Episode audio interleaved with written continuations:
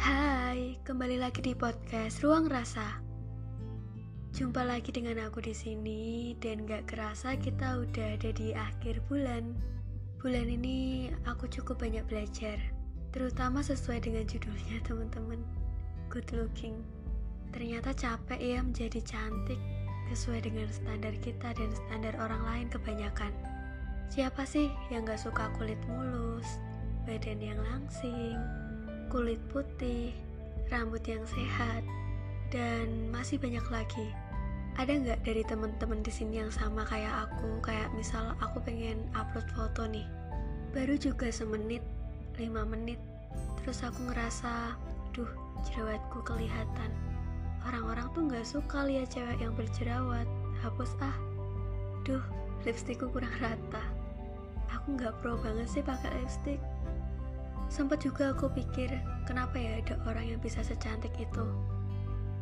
Tapi aku sadar, gak ada orang yang cantik tanpa proses kan.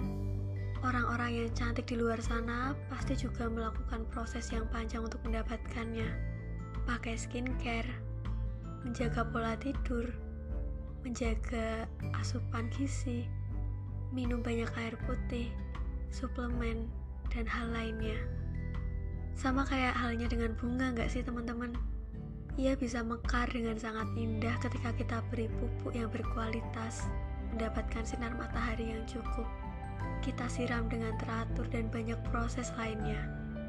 Capek juga ya ternyata untuk menjadi cantik. Tapi satu hal, Kadang kita lupa untuk melihat ke bawah, bukan untuk merendahkan atau menjatuhkan, tapi untuk melihat bahwa kita tuh kalau misalnya ngerasa nggak cantik hanya karena standar kita dan orang lain, kita salah. Kita sebaiknya bersyukur atas apa yang ada di diri kita.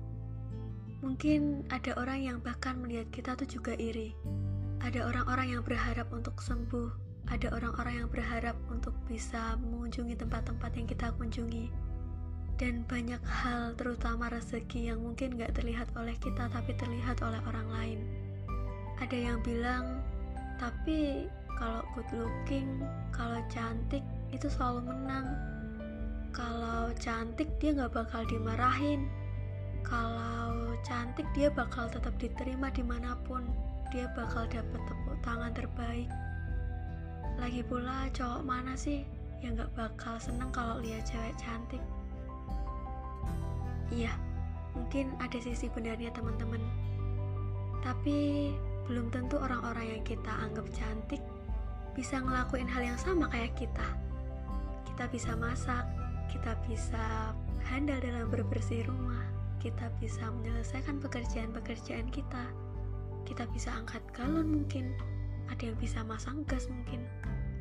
Kita lupa kadang kalau misalnya cantik tuh nggak hanya sekedar rupa, Terus gimana Dep? Kalau perihal pekerjaan, bukannya orang-orang yang good looking selalu dikedepankan? Mungkin iya teman-teman. Tapi kalau sudah menyangkut pekerjaan bahkan soal cinta, menurutku kalau hanya mengandalkan cantik itu sifatnya hanya sementara. Kita nggak akan pernah tahu beban orang tuh kayak apa. Contohnya misal bakat. Ketika ada perempuan yang bisa menyanyi, cantik, Mungkin ada aja yang komentar, kamu bisa menjadi terkenal karena wajahmu cantik. Kita nggak tahu mungkin dia di belakang sana menangis karena merasa nggak dihargai karena bakatnya. Aku juga pernah dengar dari seseorang kalau ketika kita menemukan orang yang tepat, maka dia akan melihat kecantikan kita dari segala sisi. Dia akan tetap menghargai kita, sekalipun mungkin dalam segi fisik yang terlihat kita tidak terlalu cantik atau tidak memenuhi standar kecantikan yang ada.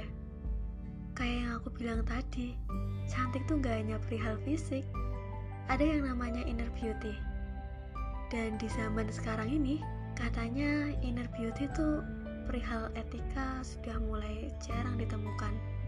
Gak banyak yang punya etika baik, gak banyak yang bisa bertutur kata halus, gak banyak yang bisa menjadi teladan bagi orang lain. Ketika kita mengejar cantik yang hanya seputar fisik, maka nggak ada habis-habisnya teman-teman. Lihat deh di beranda Instagrammu.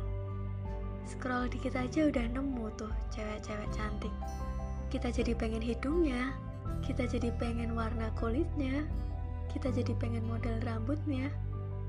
Tapi inner beauty kadang nggak bisa kita lihat, bahkan kita lupakan.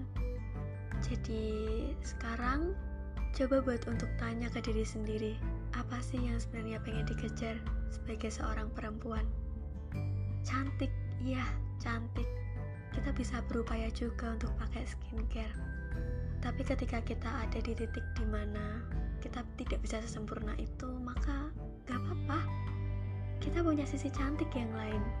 Dan sisi cantik itu berbeda antara perempuan yang satu dengan perempuan yang lainnya.